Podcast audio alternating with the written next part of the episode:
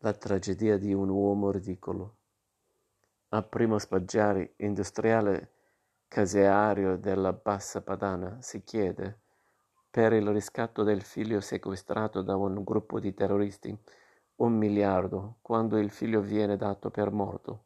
Spaggiari escogita un piano truffaldino e utopistico per salvare il caseificio sull'orlo del fallimento.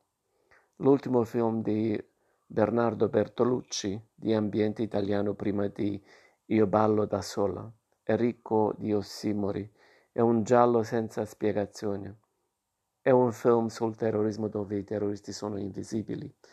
È angoscioso, ma percorso da momenti umoristici, fratture ironiche, colpi di vento trasgressivi, le immagini chiare e distinte di Carlo Di Palma sono al servizio di una storia che chiara non è. Sta tutta sulle spalle di Tognazzi, attore comico che, che qui coinvolge e sconvolge, premiato a Cannes. Su una materia da romanzo patetico e un film critico comico, leggibile anche in chiave onirica come variante sul tema dell'uccisione del padre, invece di ucciderlo il figlio cerca di togliergli quel che ha di più caro, l'azienda.